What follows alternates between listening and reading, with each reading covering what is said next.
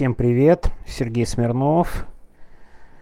Извините за столь длинную паузу, но правда довольно неудобно ничего записывать, и время совсем не совпадает. И времени нет на самом деле.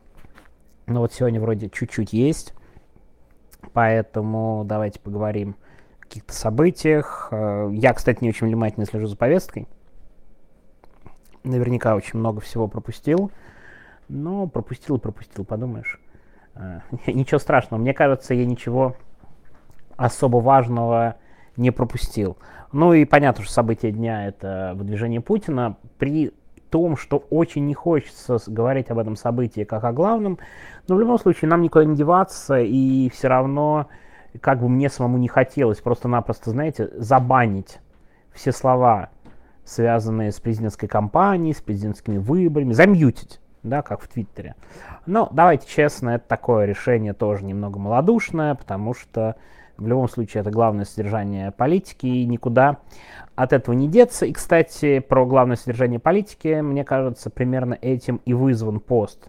Вчера был у Алексея Навального и команды ФБК. Понятно, что решение-то не самое не, я бы не сказал популярное, не самое удобное, потому что довольно уязвимое. То есть вчера ну, вот эта вот история про агитацию, про переубеждать. В любом случае она уязвимая, знаете, потому что довольно сложно людей заставлять заниматься делом, которое многие из, из них изначально считают бессмысленным. Вот это довольно важно. Ну, то есть, не может эта компания всерьез повлиять на результаты. И это, об этом было сказано честно и откровенно. Проблема в другом – как мотивировать людей, вот как мотивировать людей всерьез идти и голосовать, зная, что их голоса отнимут. Я, честно говорю, у меня нет ответа на этот вопрос. При этом я не буду возражать, тем более я понимаю, что я вот не политик совсем, я, как бы сказать, имею право вообще об этом особо не говорить и не рассуждать на эту тему, а от команды ФБК все ждали каких-то ходов и Э, вот дождались. Ну, мне кажется, что тут просто хороших вариантов нет. Они все не очень хорошие. Э, диктатор Путин, э, учитывая ситуацию, имеет все возможности для манипуляции. Результат заранее будет понятен, предсказуем. Огромный процент за Путина. Я, кстати, думаю, что будет что-то типа 85%. Да, ему явно захочется показать результат как крымский, что все, знаете, а, ассоциировались. О, помните, вот в Крыму было 86% за Крым, и вот сейчас Путина тоже 86% за Путина. Так что результат будет, я думаю, центральноазиатский. Ну, в том смысле, что ну, за 90, наверное, не уйдет, но где-то, говорю, 80 с лишним Путину нарисуют.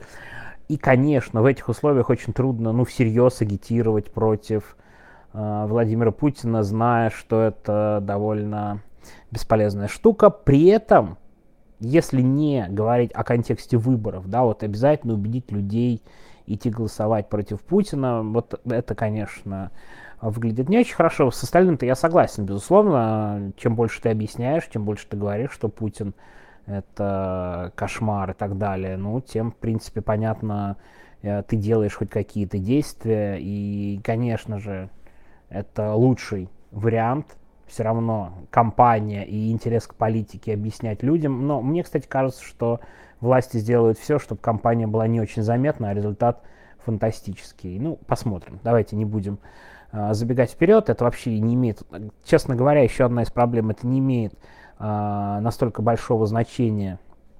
И понятно, что нам будет казаться перед выборами, что это прям важно-важно, а в реальности выборы абсолютно формальность, интерес к выборам будет ниже, чем я думаю, все ожидают. Ну, посмотрим. Э, будем наблюдать, как говорит кое-кто по этому поводу. Посмотрим, сколько человек электронно проголосует, проголосует в том числе. Это, конечно, будет отдельная, отдельная показатель. Но давайте поговорим, если мы говорим о Путине, то рано или поздно после его победы, я думаю, правильный вопрос задавать буквально на этих выборах и правильно формулировать вопрос, а что будет после Путина? После Путина нас что ждет? Мне кажется, очень важно вот в контексте этих выборов, в контексте будущего срока показывать, что он не вечный.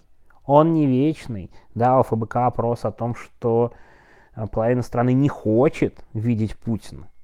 И чем дальше, тем больше людей не будет хотеть видеть Путина. Рано или поздно не будет Путина. Ну, у меня, кстати, тут довольно пессимистические прогнозы. Я думаю, еще лет 20 по здоровью, учитывая его трепетное отношение к собственному здоровью, нам грозит вменяемый Путин, который может вполне находиться у власти, тем более его коллеги из африканских стран, там, Камерун показывают примеры долгожития, э, так что долголетия, долгожития немножко не так сказал, долголетия, так что ничего хорошего я тут вам не скажу. Но в любом случае вопрос, что будет после Путина, довольно важный, потому что с точки зрения властей, мне кажется, все довольно очевидно. Они хотят сохранять такую систему, и я, кстати, думаю, что в период следующих, следующего срока Путина они попытаются создать условия для транзита, ну, такого транзита абсолютно аристократического, феодального, то есть своим детям, своим отпрыскам, в общем, нам еще, можно сказать, повезло, что у Владимира Путина нет сына. Ну, скажем так, на данный момент мы не знаем о наличии Владимира Путина сына. Может, он у него и есть. Бог его знает. Еще он э, вскроется, и они устроят э, гонку с Адамом Кадыровым, кто больше получит наград. Все может быть. Я бы вообще не стал тут быть абсолютно уверенным во всем. Но у Владимира Путина нет сына. А дочери все-таки это как-то не по-пацански, говоря известным сериалом. А, так что в любом случае останется главный вопрос о том, кто будет глобальным наследником Владимира Путина.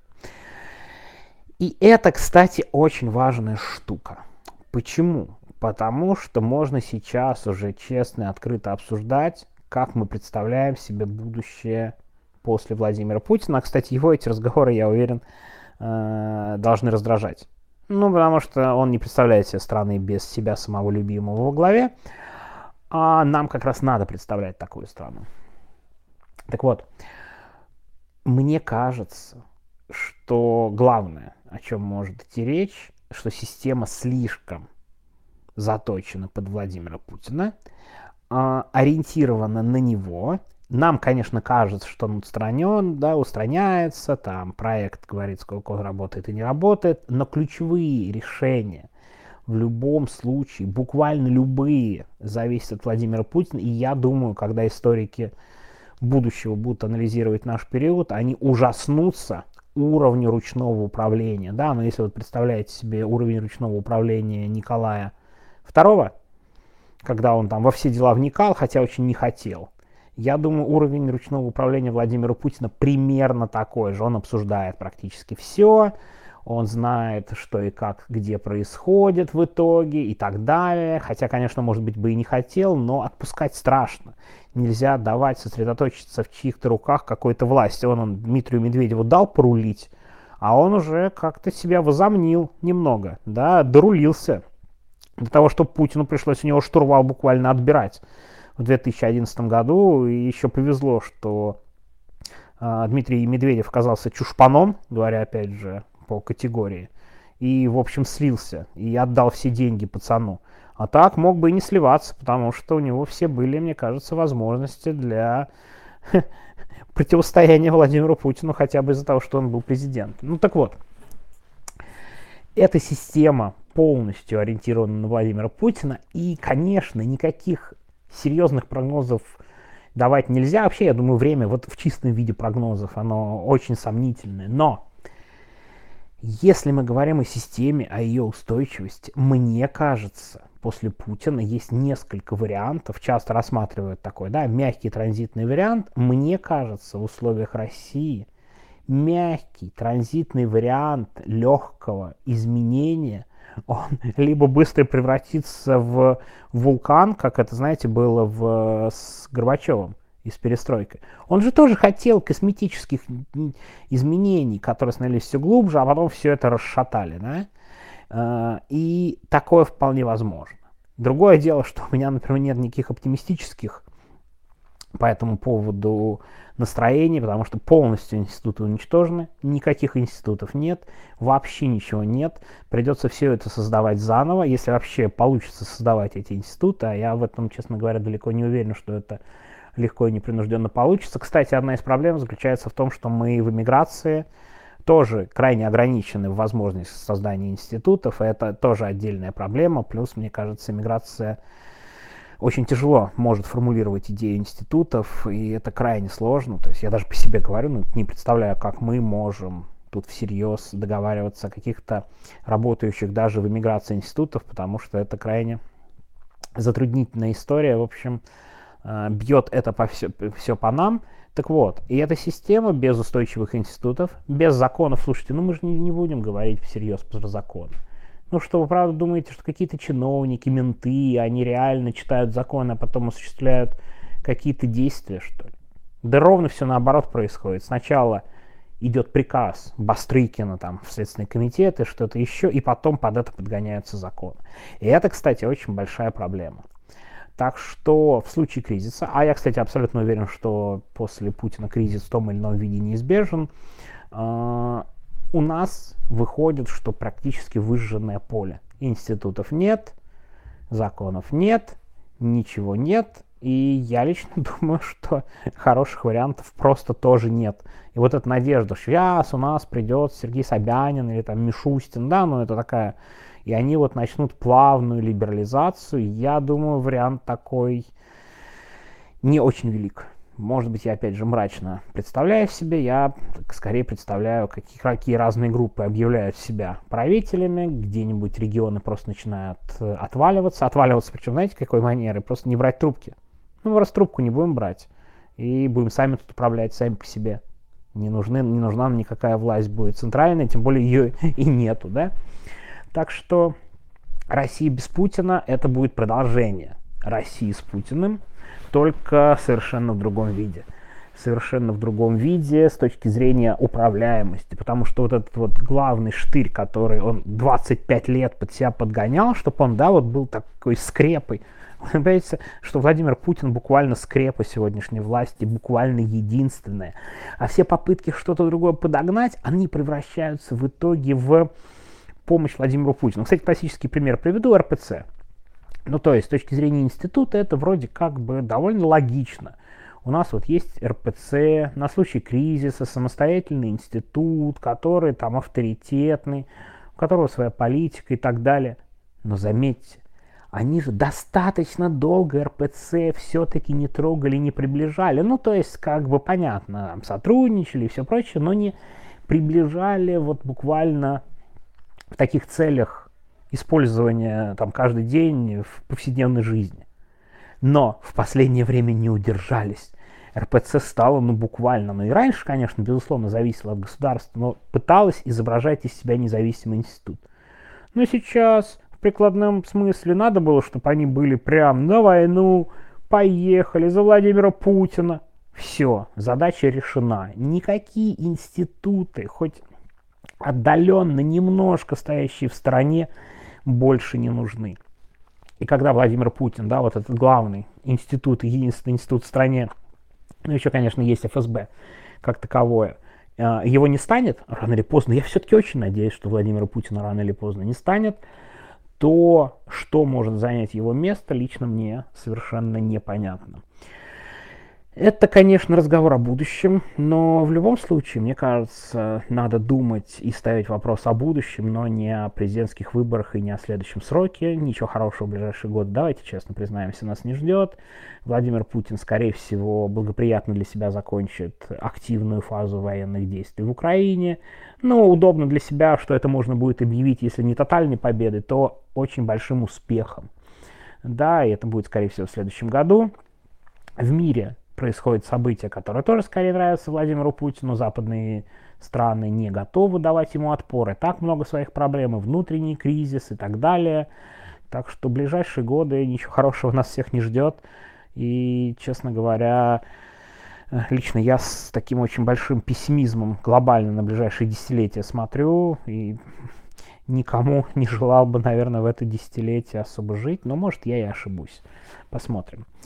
А, что делать людям в России опять? Это, мне кажется, любая главная тема, которая есть, когда ты обсуждаешь выборы и ситуацию. Ну, мне кажется, если говорить о выборах, то Алексей Навальный вполне нормально обозначил э, его команда, да, конечно, что надо делать в России, агитировать, разговаривать, убеждать, что Путин плохой. Знаете, очень странно это, конечно, от меня звучит, убеждать, что Путин плохой, но тем не менее, да. И не попадаться, условно говоря, постараться пережить, заниматься здоровьем и всем прочим воспитанием детей. И у нас все-таки есть довольно серьезная возможность воспитывать пока детей. Государство все-таки не успевает влезть абсолютно во все, хотя такие угрозы будут, и в течение ближайших 10 лет вот эта вот попытка влезть в частную жизнь, в воспитание, образование непременно будет, а наша задача глобально готовиться этому всему противостоять. Ну, опять же, заниматься своим здоровьем, тем более, да. Декабрь, самое время напомнить о здоровье. Я смотрю, очень много кто болеет, и всем, прежде всего, здоровье, укрепляйте иммунитет по возможности, не болейте, ну, делайте прививки. Что ты еще пожелаешь? Да? Делайте прививки, чтобы пережить Путина. Так что вот так, а разговор о том, что будет без Путина, без этой арматуры, которая укреплена власть, мне кажется, он нам предстоит хотя бы в какой-то мере он хоть немного, но оптимистически, потому что представить страну без Путина кажется с каждым годом все сложнее и сложнее. Ладно, у меня сегодня, как обычно, вряд ли очень позитивный и хороший прогноз. Ну, какой есть. Все, всем пока. Надеюсь, будет время в ближайшие дни, но честно не гарантирую. Пока.